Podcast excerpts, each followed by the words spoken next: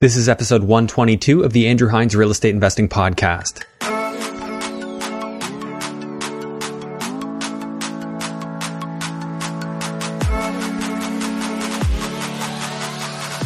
Welcome to episode 122 of the Andrew Hines Real Estate Investing Podcast. Today I have Erwin Szeto on the show for the second time. He was on back around episode 37 where he discussed what he was into, his 10 properties, as well as some options trading that he was doing.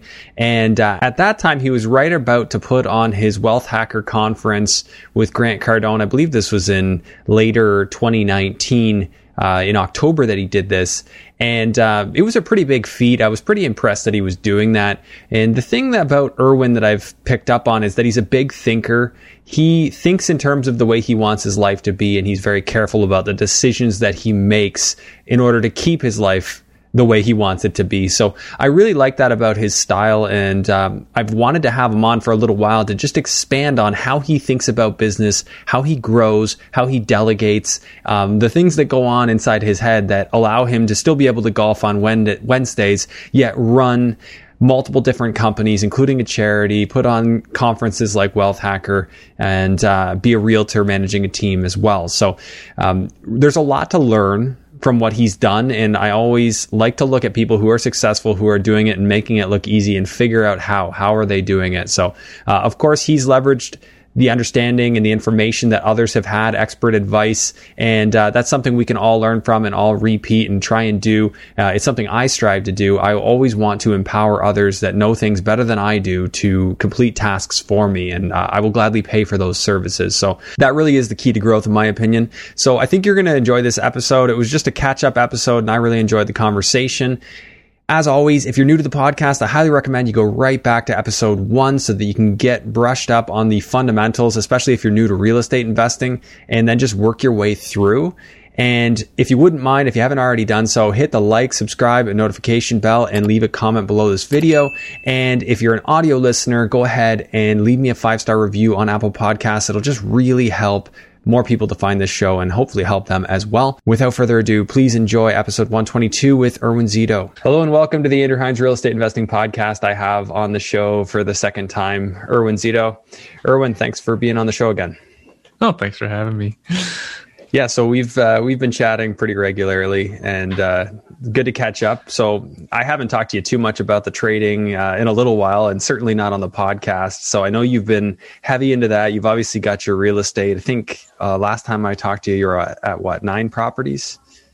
Yeah, we divested one. We're at nine. You right got rid now. of one, right? Yeah, and you yeah. funded your we're, trading, we're trading account, right? Uh, th- that and also it was a it was a property that we couldn't really add more value to.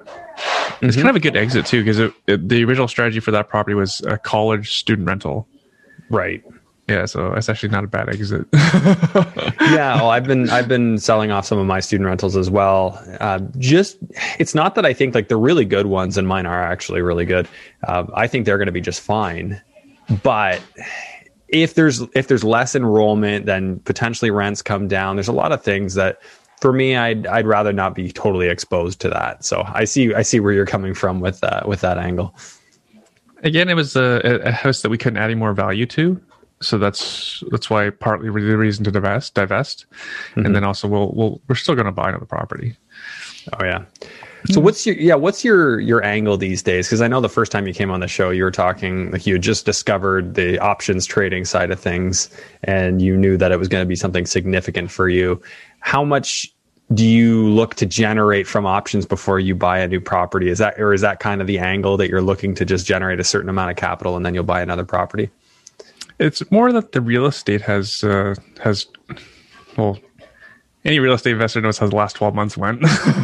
it makes no, it makes no sense from a cap rate cash flow perspective. A lot of Ontario real estate doesn't make sense. It right doesn't now. make sense. Uh, so I'll I'll buy something that I can do some work to.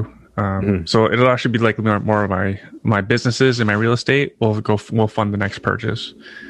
Yeah. And it, it'll be something that needs some work, something we can likely suite in the basement, and then upside would be uh, something I can add in addition to, hopefully both a. Um, I'll dig a basement for it as well, Okay. So it'll become it'll become a it'll become the third unit on the main floor with the hopeful hopefully in the later we'll be able to suite the basement as well. But so we'll rough in the basement you know, for sink and kitchen and stuff. So you're For planning for when Hamilton allows three units inside of one building on re- res- like Yeah. single family zoning.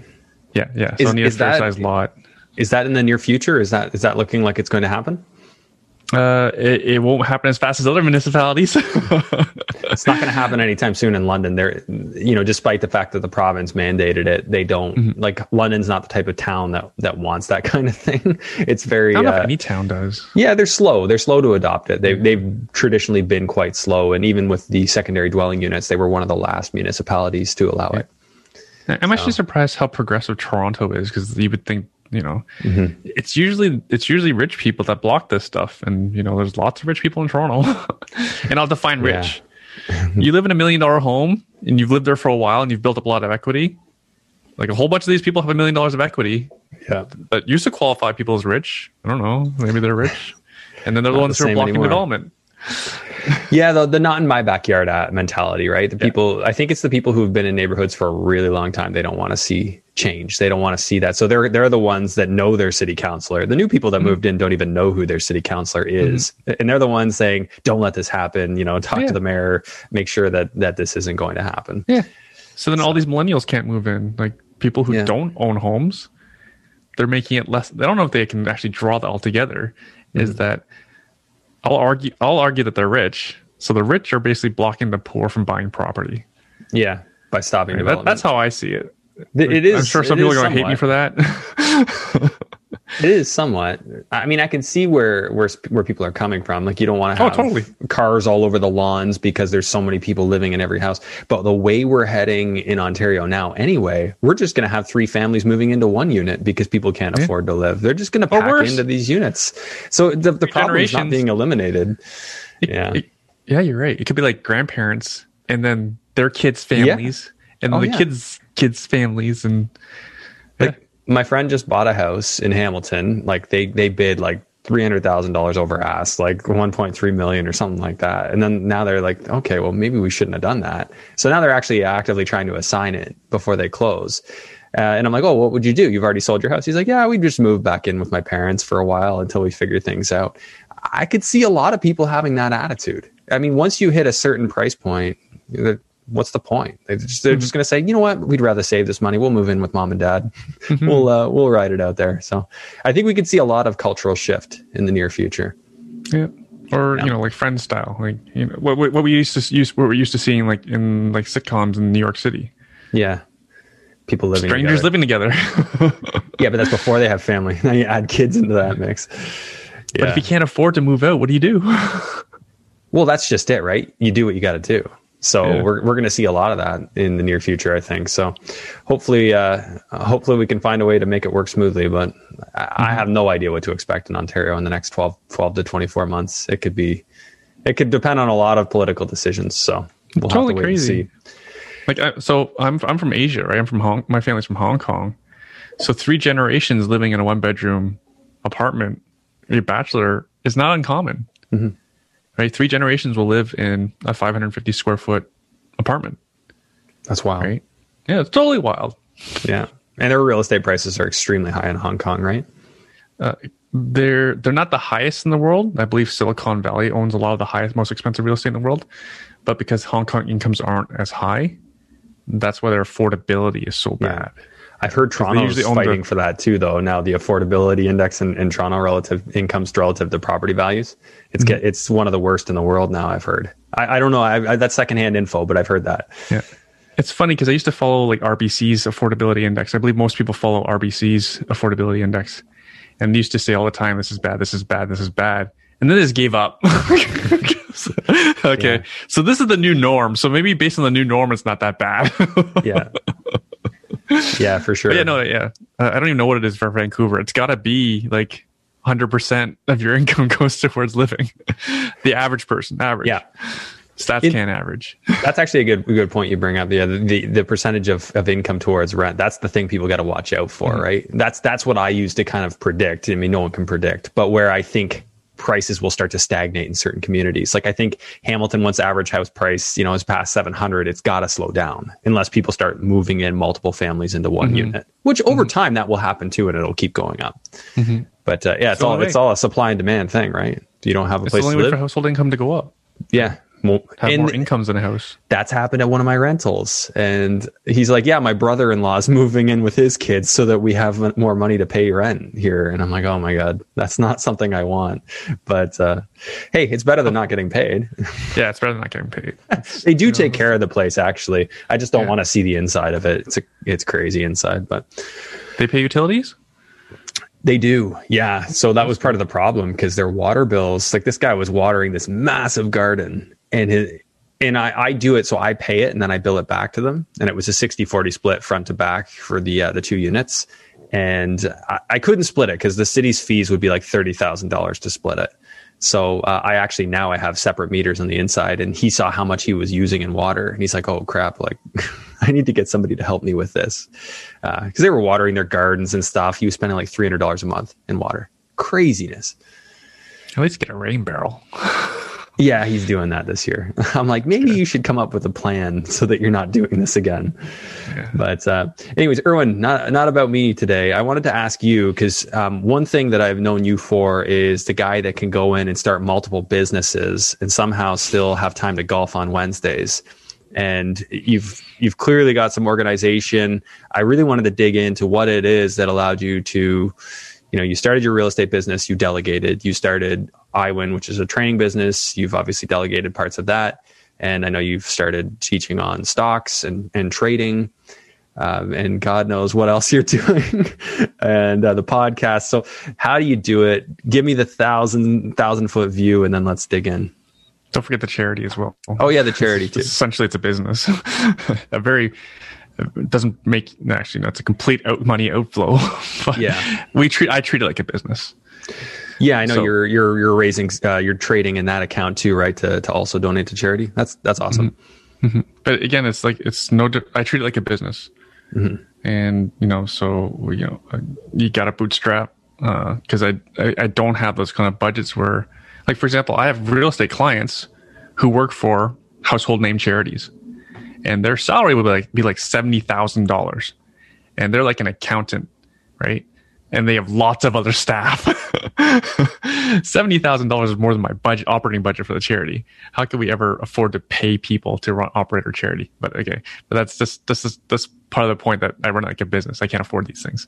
Uh, so thousand thousand person view. Let's just start when I started. Like uh, when I started out, uh, I was a single realtor for myself, uh, and um, I forget. So, so some people are, are the analogy is Trump, right? So this is before he was president. I'm a bit older than I look. This is back in 2010. So the saying that always stuck with me was, "What would Trump do?" So again, folks, this isn't political. This is this is 2010, right? And for example, do you think if you call Trump, you get him on the phone? No, you don't. Do you- When you call a doctor or a dentist or your lawyer or a high price consultant, do you get them on the phone? No, right? If you're the first phone call, I mean, right? You get their assistant. So that's the first thing I did. I want at least to, even though I was like six months on the, on the job of being an agent, I did not want to look like I was really available. so I hired, I hired an assistant part time to take calls and respond to emails, book my showings, all sorts of things. All those things I hate doing as well. Right. Uh, again, so no, no different. Like I, I consider myself, even though I was new, I consider my time expensive. Minimum two hundred dollars. Like I was, I think you know, I didn't make a lot. I didn't make my clients a lot of money back then. I made my clients a lot of money. Right. So two hundred dollars is actually now considered low for how much money I was making my clients. So I needs needed to give that image of someone that was important. Right. And also is to hire for thing. uh, I wanted someone else doing the things that I hated doing, which is like paperwork, admin, right? I like having conversations with people. I like meeting with people. I like helping them, right? I can't help someone doing admin for them. Well, I could, but it'd just be terrible. I'd make all these mistakes. You'd be mad at me about how bad your paperwork is. So that was, that was a quick deci- decision to outsource, delegate something that I wasn't strong at and something I could pay someone a small wage. So, for example, I gave the example that uh, my time was worth 200 bucks. I could pay someone easily 15 to 25 dollars for that job. Right. So then this makes mathematical sense to do it Right. and then just kept going from there. Uh, for example, uh, when you in a business, from a business from one person, uh, you have to understand like what do you provide the most value to so in your business. So for example, your listeners, a lot of them are real estate investors. I'm a real estate investor too, so I get it. What's the most important thing you can do? Usually it's raise capital.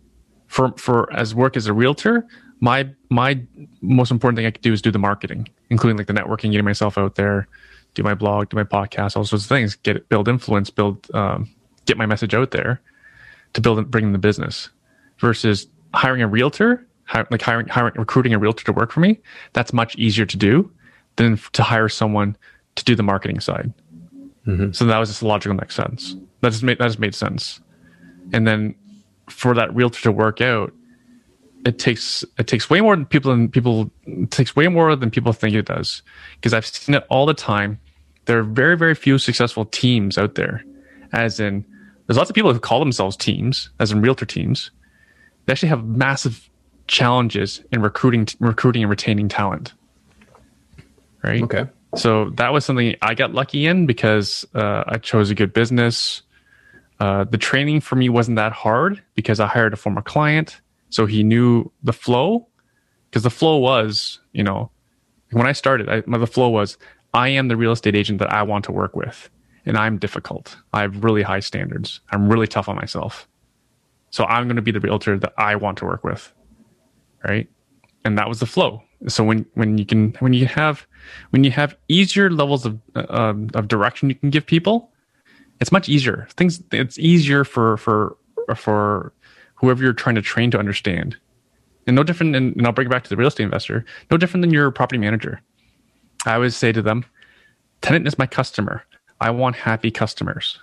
So I'll give them I'll give them some carte blanche things, like some things that make their lives easier that they don't have to bug me for all the time. If it costs less than $300 and it makes the tenant happy, just do it. Don't even ask me. I don't want to hear about it. Right? For example, mm-hmm. tenant has mice. What do you want me to do about it? yeah. Do you want me to order an exterminator? And I'll, and I'll push back on them and say, in what world do I say no? go back to the original, go back to the original objective. Happy tenants. right? Yeah. So makes my tenant happy, makes my customer happy, who pays, pays me well over 10 grand a year, how many customers pay you over 10 grand a year? Right? Makes them happy, cost me less than 300 bucks. Just do it. Don't even ask. But add it to my tab. Right? Yeah. So yeah. So have have give strong guidance, uh, train more than you ever think you have to train, commu- over communicate more than you ever have to, you think you have to communicate. The idea that you only have to say one one thing once, completely wrong. You have to repeat it all the time. No different than marketing or communications with staff and uh, set a vision as well. Like this is this is how I want things to run. Mm-hmm. Right. I've used the example of like the Disney experience with my team. And then when they're going way overboard, like, okay, back it down, folks. We're not Disney. we can't do everything like Disney. Can. Right. Yeah. And then it's it's it's out of necessity that I've grown. Yeah. Because uh, I'm not young like you. I'm I'm I'm really lazy and I want to golf. So that that solving that problem is bigger to me than it is to invest in people, right? And recruit, recruit, hire, train, retain, invest in people for my businesses. Yeah, so I mean, you're hiring for a lot of businesses, and you talk about giving a lot of direction there, um, training more than you think you're going to need to train. I mean, I have uh, my site super, who I've mentioned many times. Like he, by the day, becomes more and more valuable to me because he he learns how I think. He knows, and and I, you know, he has a credit card, and I just I I kind of do what you did. In what world am I going to say not to do that? I'm like Rod, I trust your judgment. Go, you know, go do it. Um, but he knows to call me if he's going to spend five thousand dollars or something. But uh, you know, I've limited the card to that three hundred dollar limit. yeah, no, I, he has a fifteen hundred dollar limit. When it when it's full, he calls me. He's like, "Can you pay off some?" and then I look at what he's been spending on. Um, but you know that that action saved me so many headaches, so much time. Has it been a, was it a similar thing for you? Like this is really annoying me. I need to I need to empower this person to just make mm-hmm. this decision for themselves. Mm-hmm. And then, yes, exactly that. But also, in my experience, the first six months are always difficult. Yeah, like almost with everyone, first six months are always challenging. Which is what one one good tip would be. A lot of people do like three months probation. I think six months is more ideal. Uh, like like the first six months is usually difficult. There's lots of times I'm like I'm, I'm like, will they make it? Will they make it? And I even said that about the best people in my organization. Didn't think they would make it, and like now they're like key people in my businesses right? So yeah, so and invest heavily. Yeah. So are you looking for an attitude more than anything then? Like are people coming into say your real estate business or your training business with an understanding of the industry already or is it an interest in the industry and a good attitude? Depends on what. Like for example, like my operations manager had no experience in real estate. Uh, she she previously managed a window business, a window uh, manufacturer installer, right? Okay. And um, she was and she she shared this one story about when during the interview process she shared this one story how the the owner was just you know typical entrepreneur you know shiny thing chase that shiny thing chase that. You know we should do these things yesterday. And she was saying how they actually kick him out of the office because they could get more work done. Okay. I'm like oh beautiful. You think you can be more efficient with me not around who doesn't want that yeah absolutely right? absolutely and so she had uh, experience in a different industry, and and she was and personality wise, she was the exact opposite of me. Very detail oriented, loves processes. It's like great, you love those things, you build them, right? I'm the crazy person who does crazy stuff, who creates problems for everybody. I wasn't always this way though. It's just yeah. It, it is it is the it is the role that you often cannot delegate or outsource or hire. Yeah, like I mean, for me, I think I was super into every single detail, wanted to control every element of my business, and I've I've consistently pushed more and more of it off. But as I've grown, the the little areas that were just little that I didn't like, but they were small enough, now they've grown, and now I've got new mm-hmm. things that I've got to mm-hmm. I've got to delegate off, mm-hmm. and uh, some of it can be done bigger, with crazier ideas. yeah, bigger, crazier ideas. Do do more. Um, but I find myself kind of like what you what you're saying. Eventually, as you get older, you just kind of get irritated by those things. Like I don't want to be spending my time on this. Like I want to spend my time on the things that I enjoy and I know add value to others. Mm-hmm. And uh, mm-hmm. that's like that's the real win win, right? And, and you're you're good at math. I'm okay at math. I know I look Asian, but I'm just bad at math. but I can start applying dollar signs to things like that project is worth like $5,000 an hour of my time. Right. So then why would I do this $1,000 an hour job? Right. Right. So you can't do both. Yeah. You can't do some of it both. Some things and, but, uh, but if, if the bigger opportunity is there and it's better for the organization that you're there, then and you and you care about your organization, which I do. That's like my other child. You know, I'm people think it looks easy on the outside. Like I am, I how I feel about this is I am responsible for a lot of people's ability to put food on the table. Right. So it's a lot of pressure actually. so oftentimes we have to do crazy ass stuff in order to be able to grow other businesses. And, and the conference was no different. Like when we did the conference, 1600 people conference. We did, we did conference 2019. It was headlined by Grant Cardone. You were kind enough to attend yourself. Yeah. Uh, but, but that was crazy and that was hard. And it was, uh, you know, based on the number of dollars that came in, it was a big ticket uh, job for my wife and I to do, big investment dollar too. Hence, hence we had to focus on it. Because who else are you going to trust in the organization to do that? Right? right? We did hire an event planner. We hired other things out like AV and stuff like that. But what couldn't we, but our role as the, as the investor and owner of the event, we couldn't, we couldn't delegate, outsource delegate that everything else we sort of could. yeah. right. Yeah, there's there's the that was a great event. Like that's obviously hard to do, but it's kind of a testament to to the ability to delegate because you couldn't do that if you couldn't hire help. You'd, yeah. you'd have to be able to. Did that end up being uh, profitable, or did no, like, at least break lost even? Money. you lost money. Yeah. We lost uh, we yeah. lost ten to twenty grand on the actual the on the event itself. Yeah. The, the saving grace was the was um, the amount of business we were able to do afterwards. Or yeah, from the event from the event. So yeah because of the event you made money not not from yeah. it directly. Yeah. Yeah, yeah. that that makes a lot of sense though like because you could have spent 20 grand on marketing it wouldn't have been as effective. No. Okay so you probably haven't heard this stop me if you if i've told you this one before. The day of the event so it's like i'm i'm there early i'm not someone that gets up early but it's, it's, it's a big deal right? I'm there i'm there at like 7 30 mm-hmm. for my stage testing right? Because I wanted to be there early to walk around, feel the stage. I've never spoken in front of that many people before. I don't even like public speaking. I only do it because I feel I have to. Uh, I, I walked the stage, but sorry, when I walked into the into the into the conference room where the chairs are, the stages, uh, I've met for the first time. I met our AV, uh, the owner of the AV company that did you know all the lighting, the cameras, the TV screens, all that sort of stuff. Mm-hmm. I met I met Andy. Uh, that's the first time I ever met Andy because my event planner organized that all. I met Andy. Goes and Andy says to me, he's like he's uh oh I won't even say he's from the UK, so he's one of those accents, Scottish or English, heavy heavy accent. He's like he's over sixty. He goes, Erwin, what did you do here? I'm like I'm sorry. He goes, what did you do here? I'm like I have. What do you mean? And he says first time event usually loses minimum $100,000. Yeah. I can't believe you have this many people here. Right? And like, oh, wow. And then uh, right away I was thinking, if I'd have known that, I never would have done this.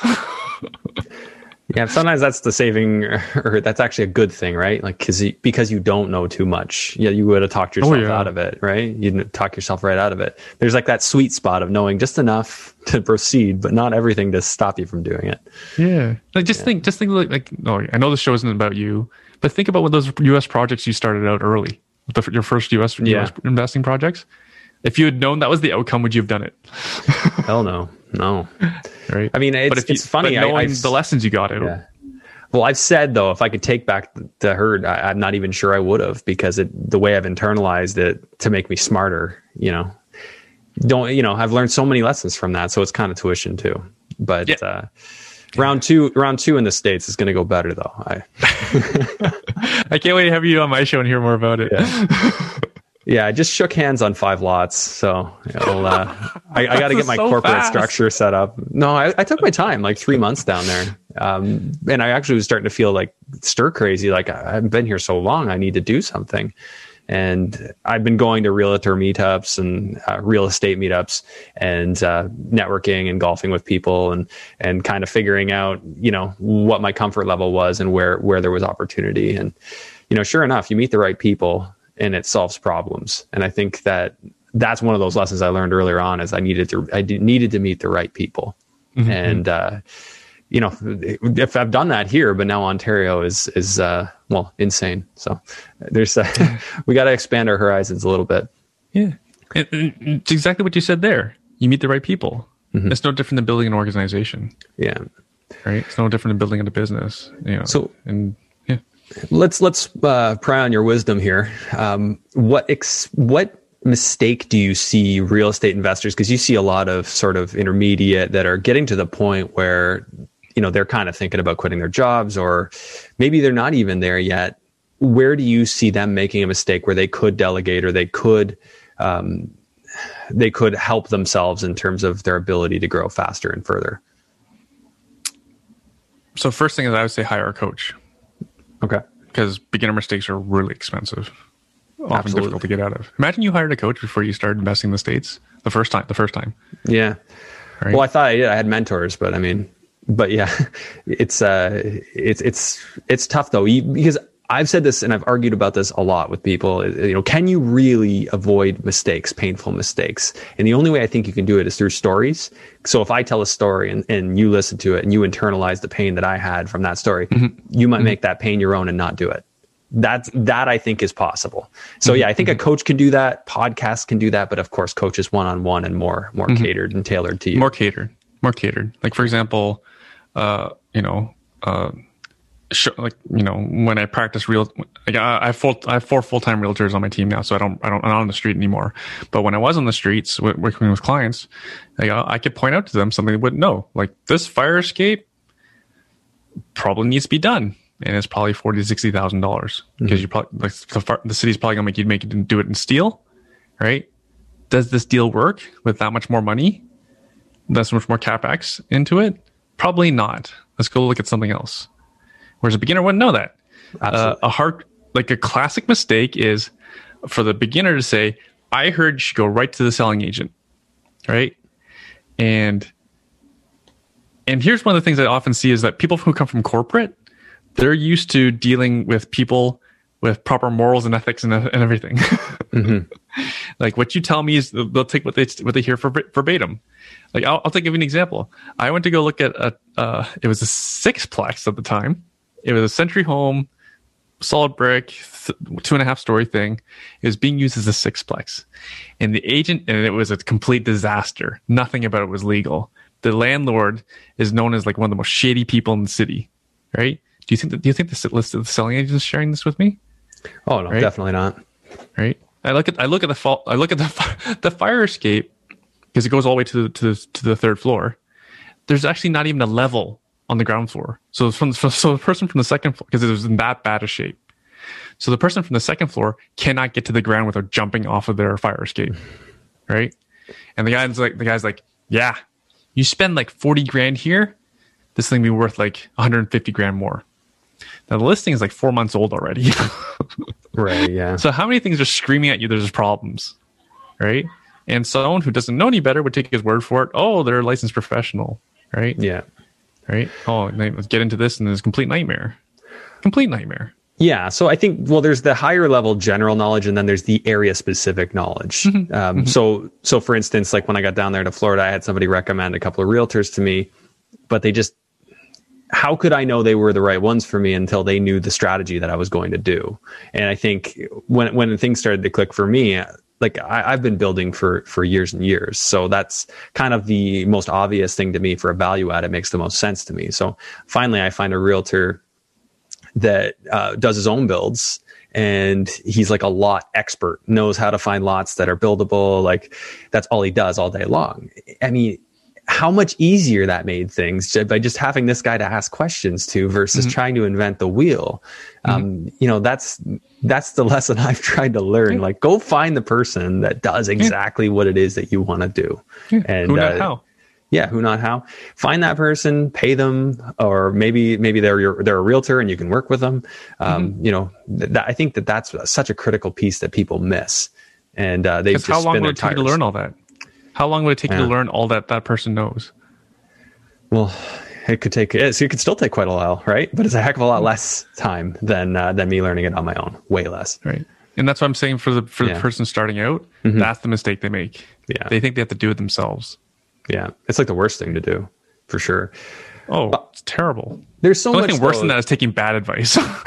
yeah, which I've done too. Which I've done too.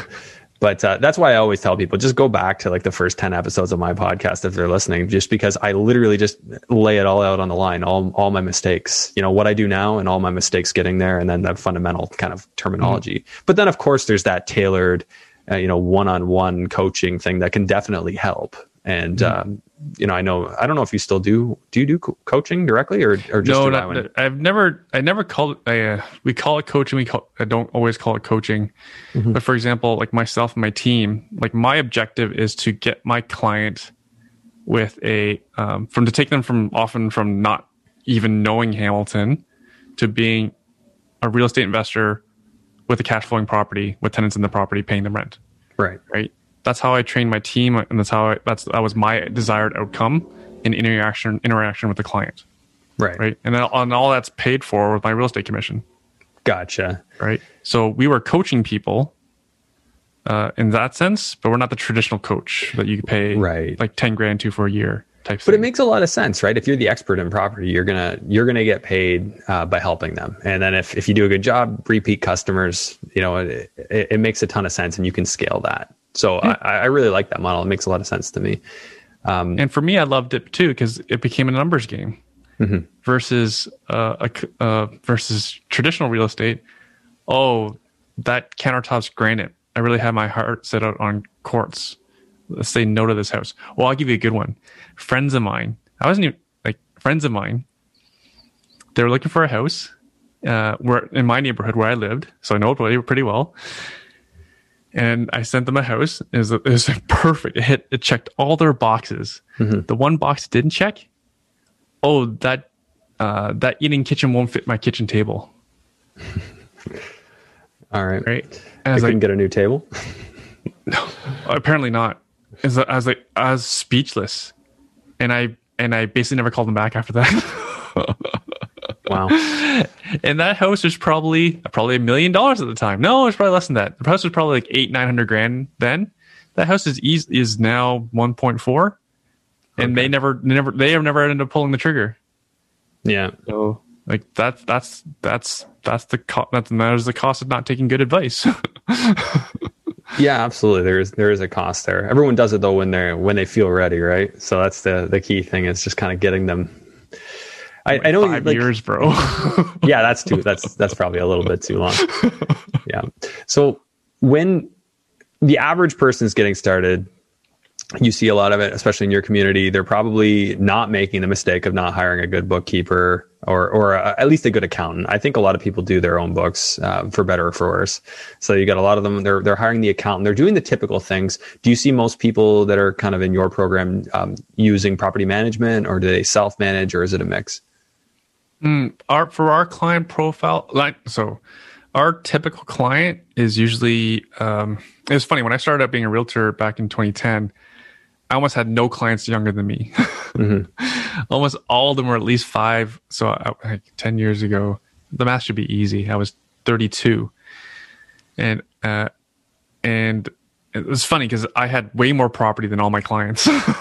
so even though I was young, much younger than them, I had way more experience than them. Uh, strong argument. I was worth more than them too.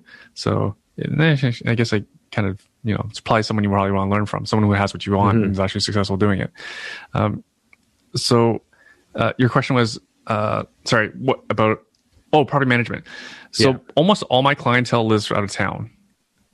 So often they'll start like with the, maybe the first or second property. I always encourage them, do your own property management so you can set your own standards. Learn the business, set your own standards. There's great books out there that teach you the processes. Uh, and nine out of 10 don't take me up on that. They'll take my, my uh, property manager referral. Gotcha. Yeah.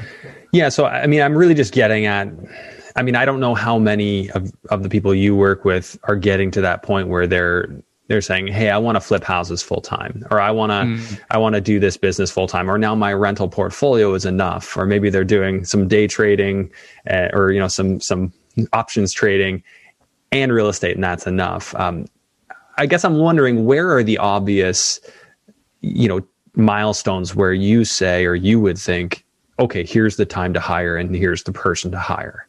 Here, here's what you want to hire.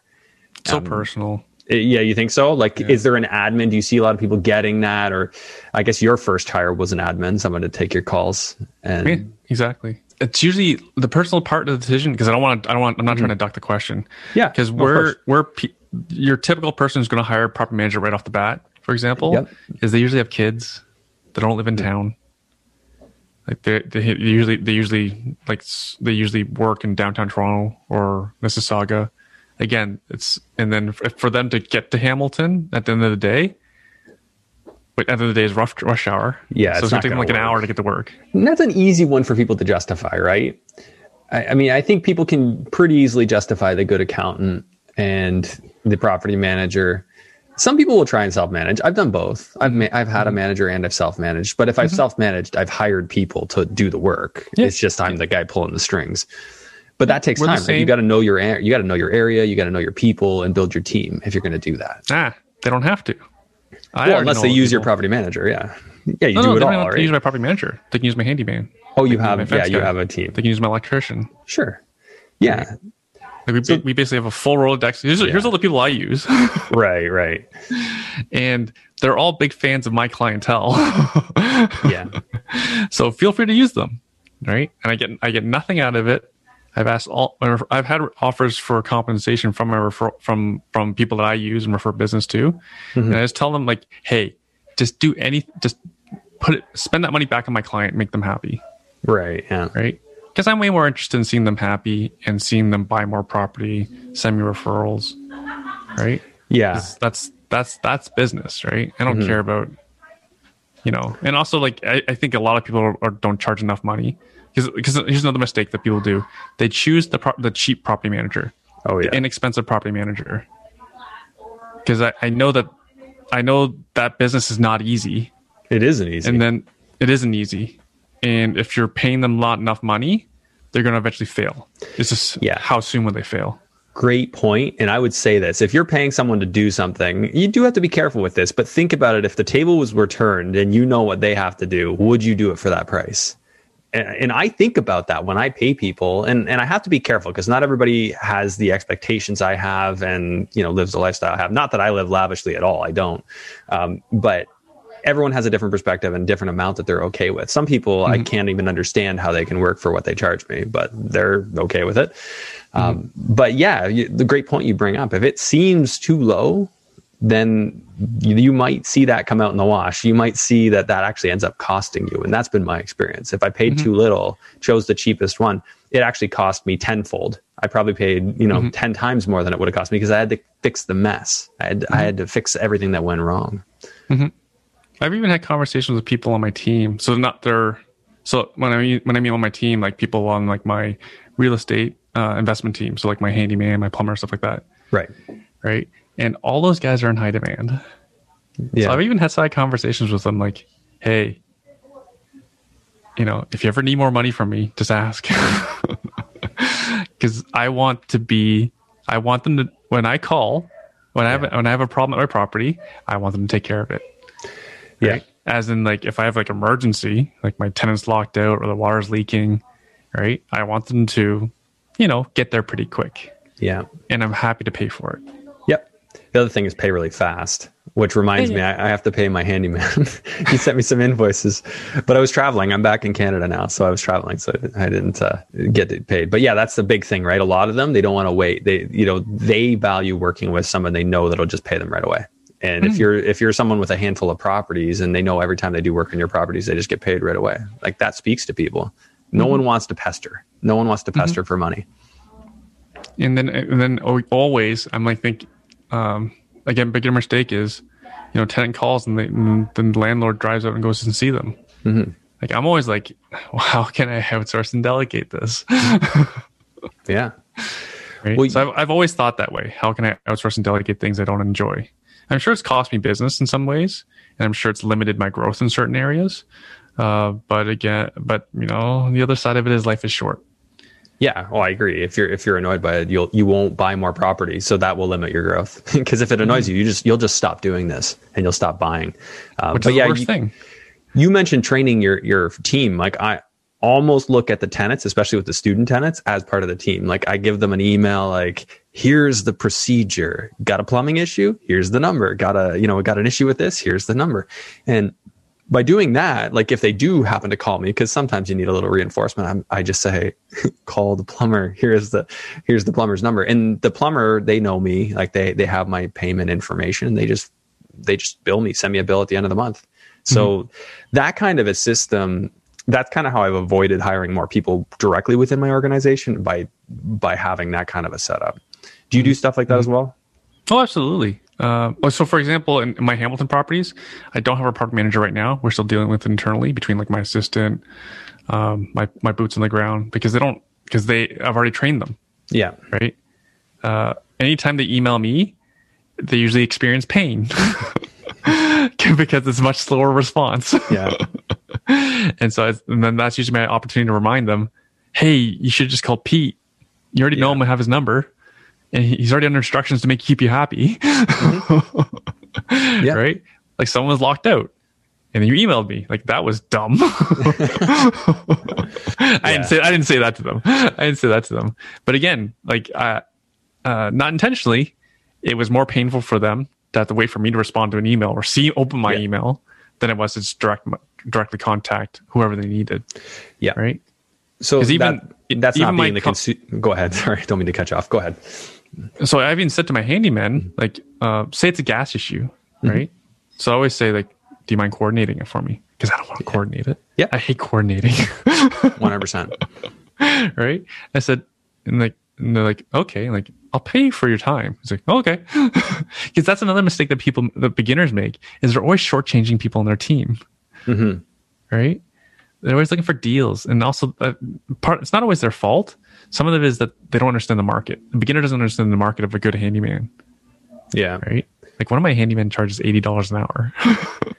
That's the thing. Everybody thinks that these are simple people that don't have degrees no. and they should work for less. No, they earn more than white collar people in most cases. No. Like these, these guys make good money and they have a million people that want their time. So you yeah. have to treat them like gold. And that, and I think, yeah, people don't get that. But I love what you said there. Like you, you stop yourself from being the hub of communication.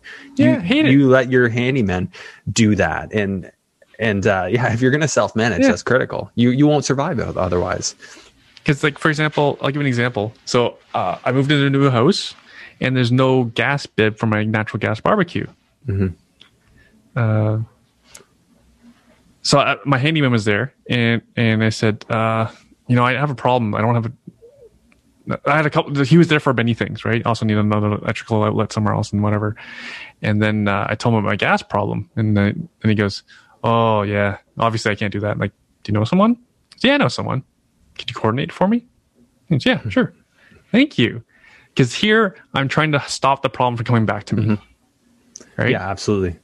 And you know how long it's taking for that gas bib to get installed? Not One long? month.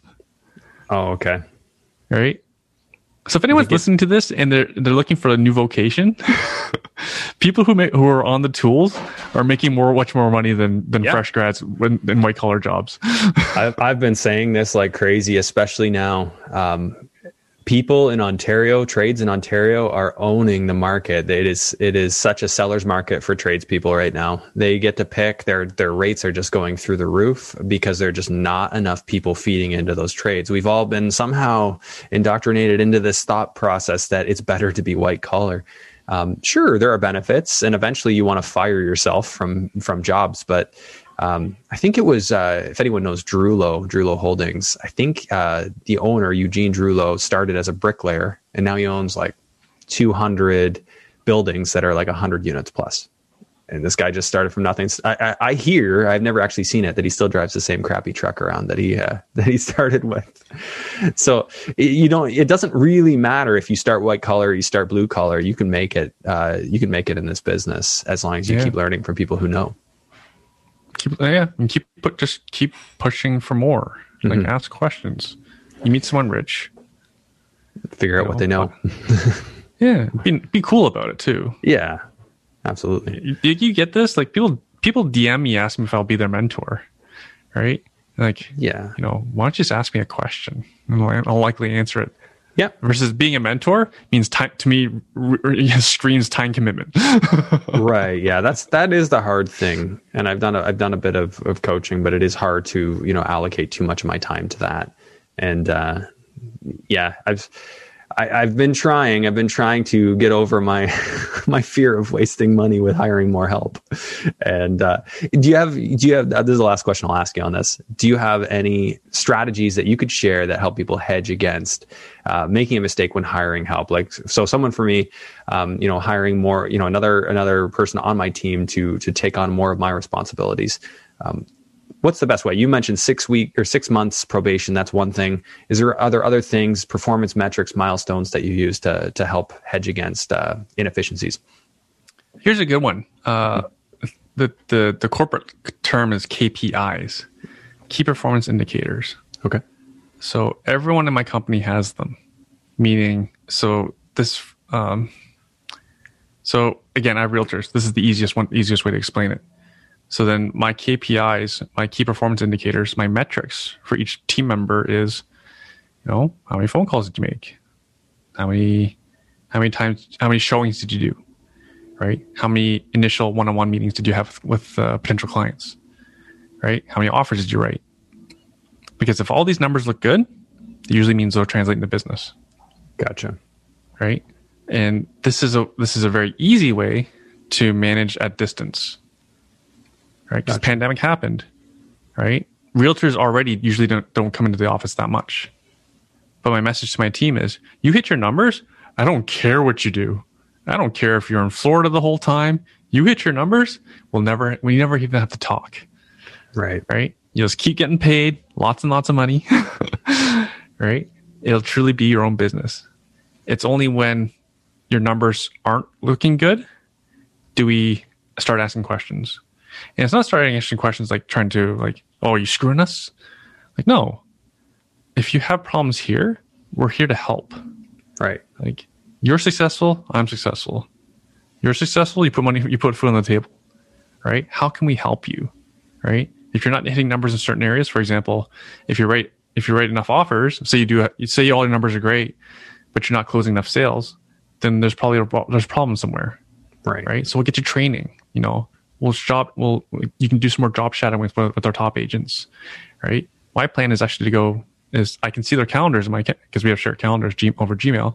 I'm going to show up at one of their showings without unannounced, right? And I'll see how they operate. So again, it's just just I'm, and my whole point is to see how they work Right. how can they improve and then and uh and then often like now is easier than ever to train because you don't have to train everyone yourself you Right. can buy so much training these days like i think you and i agree like uh, like universities are in big trouble because you can buy a lot of really great education online Yeah, I, I really do think it's gonna, we're going to see a shift. Yeah. Eh, because they're not teaching things that make people wealthy. like That's- Laurentian that's the real problem. That's the real problem. They're not they're not actually solving a problem. They're creating one. They're creating a lot of dependency in our world. Part of the problem, like the Laurentian College, for example, is we won't we won't spend too much time on this, is because they've been mandated to teach subjects that that I don't know if they have ROI. yeah. Like, all these different social studies, like okay, what's the ROI on? I won't name them because people get mad. There's no ROI on them unless you become a professor and teach that subject. Absolutely. it's just like becoming a pyramid scheme. Like you can only become Yeah. successful if you can convince people to take all these courses that won't get you a job, Right. that won't help you build a business. Nothing. Yeah. No, it's it's absolutely true. And I mean, I took business, you took business. We see those as practical. Even those are, are deficient in real world application. Like, I mean, the conceptual can be applied, but it's not until I really dug in that I was able to apply a lot of what I learned. Some of what I learned, we'll call it. Um, Yeah. But oh it, man. it did. I will say, like greater strategy. You know, assessing my weaknesses, my strengths, like you know the KSFs, and um, you know, kind of thinking business strategy, like as taught in Ivey. Like I do apply that a bit to my world and think about like when somebody presents me with an opportunity, I'm like, does that fit with my skill set? Mm-hmm. Does that seem mm-hmm. like something I want to do? Do I have the mm-hmm. marketing resources? Like you know, just that quick assessment. Those are funny, like little things that Yep. can take from what we learned back in the day. But most of it is on the ground, practical learning. You know, seeing other people do it. So one of my favorites is remember Porter's Five Forces? It's five, right? Yeah, the five forces. Yeah. now use that framework and apply it to real estate. Mhm. I do that all the time to folks, right? Uh, so for folks who don't know, it's it's just Yeah. a business framework. So like for example, threat of suppliers. So can anyone supply more land? Right. Anyone? yeah. Please, if you can't, if you're listening to this and you can't supply more land, please let me know in the Golden Horseshoe. Please, you can create more land. Right. Threat of new entrants. Yeah, there's always you know there's threat of new real estate investors. That's good for my resale business. Right. right? Power power of the customer. Well, everyone knows it's a complete seller's market, both Right. for the landlord and for the person who's selling their home. So who has the power in that relationship? Mm-hmm. Will will that ever change? When Yeah, will that absolutely. change? Right?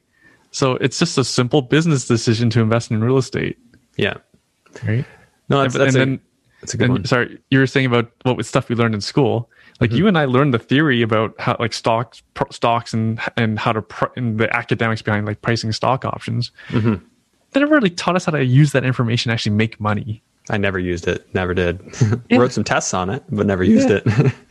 Yeah, we we understood academically, Mm-hmm. but we actually like like geez, like if they just taught us how to actually apply it to make money, and that's the problem with the school. Like, like a lot of the business, a lot of professors did have like, real real world experience, and they're like high price consultants, but uh, not not on the investment side.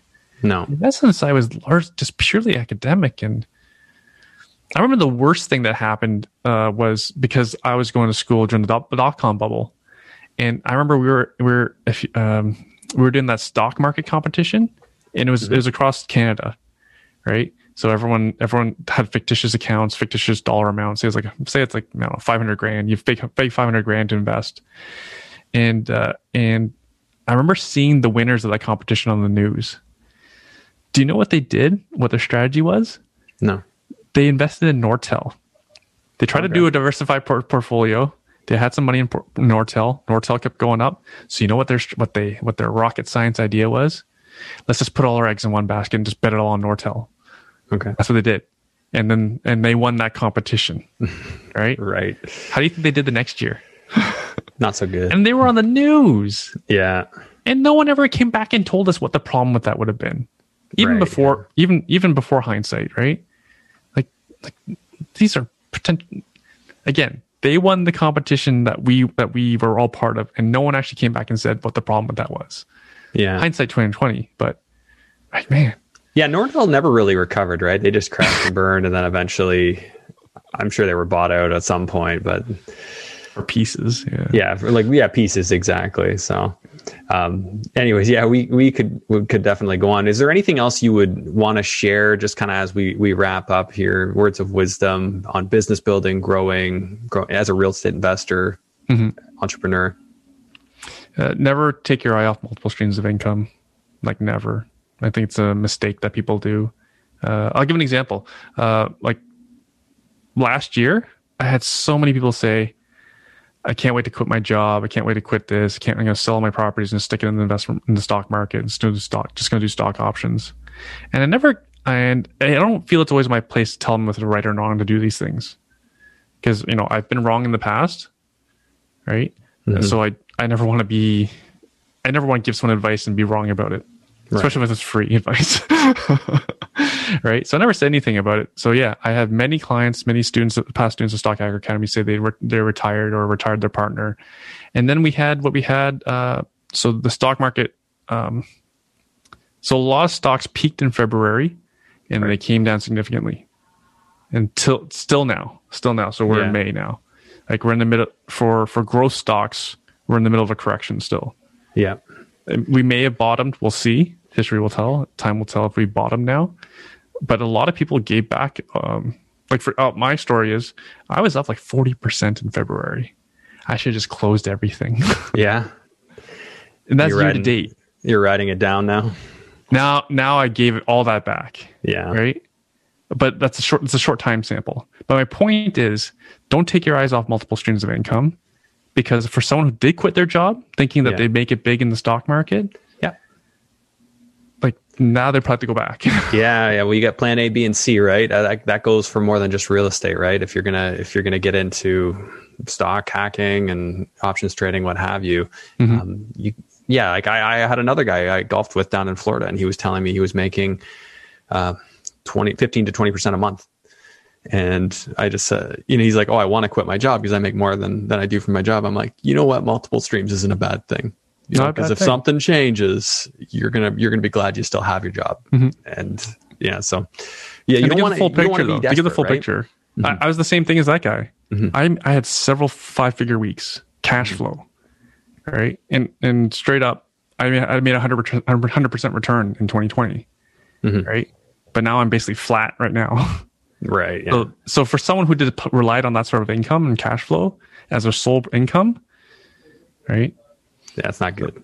Not good, not good. No, but you know, yeah, so so yeah, you Lots of got year you got to left. pace yourself. You got to pace yourself. Yeah, and you'll you'll come back, but you also have to have the stomach. You got to be able to sleep at night. And for somebody who put all their eggs in that basket, are they sleeping right now? Probably not. no, So um, that's that's all about knowing yourself and knowing your stress level and what you can handle, and and actually thinking about what the possible negative outcomes are and how you would deal with them. That's so critical. I feel like so many people don't do that. this, like you know, like, again, the show's not about me, not about you, but it'd be no different than someone saying, "I'm going to retire and I'm going to be Andrew when he first went to the states." Right. Right? I was going to burn these bridges now because that'll make that'll guarantee me to be successful in these investments. Yeah. right? It's a good And, uh, method to feel pain. but in the big in, like if you can stri- uh, so yeah that'd be really terrible if you yeah long term look how what it's meant to you right so everything still ha- like use large samples for for what your plans are stretch it out over time it reduces so much of your risks if you can do something over long term yeah. um, like for example, I, I'm I'm I'm not as smart as you, so I don't flip. Right, I'm not as well versed in construction stuff like that. So I I just buy and hold. You know, I buy, renovate, hold. Right, and just then by holding, the market will take care of me unless uh, I'm I'm not uh, exposed to short term movements. Yeah. right? Yeah, obviously your cash flow saves you. Pri- prices can go up and down. If you've still got cash flow, you can ride it out. Mm-hmm. So, mm-hmm. All right, Erwin, where do we uh, send people if they want to learn more about you or follow your journey? Well, you can find me on social media. Not, yeah, my, my, name's hard to spell, but okay, it's just my name, Erwin Szeto. I'm on Instagram. I'm on Facebook. I'm on Twitter. Okay. I'm on Twitter a lot because I hate fake news. So I'm on Twitter to go straight to the news sources, like the gotcha. people who are actually saying. I hear. I want to get it straight from them. Gotcha. Yeah, and yeah, yeah. Okay. Yeah, I'll share your uh, I'll share your social handles in the uh, show notes here, so everybody uh, can uh, can find you there. They won't have to spell it. Thanks, Andrew. Thanks for having me on. All right, man. Yeah, it was great catching up. So uh, yeah, we'll we'll talk again soon, I'm sure, and we'll awesome. golf as soon as uh, the courses are open. And you're back. I'm back. Yeah. Oh, I'm surprised you came back so soon. yeah. Well, who knows how long it lasts? We'll see. Anyways. All right. Talk to you soon, man. Thanks, Andrew.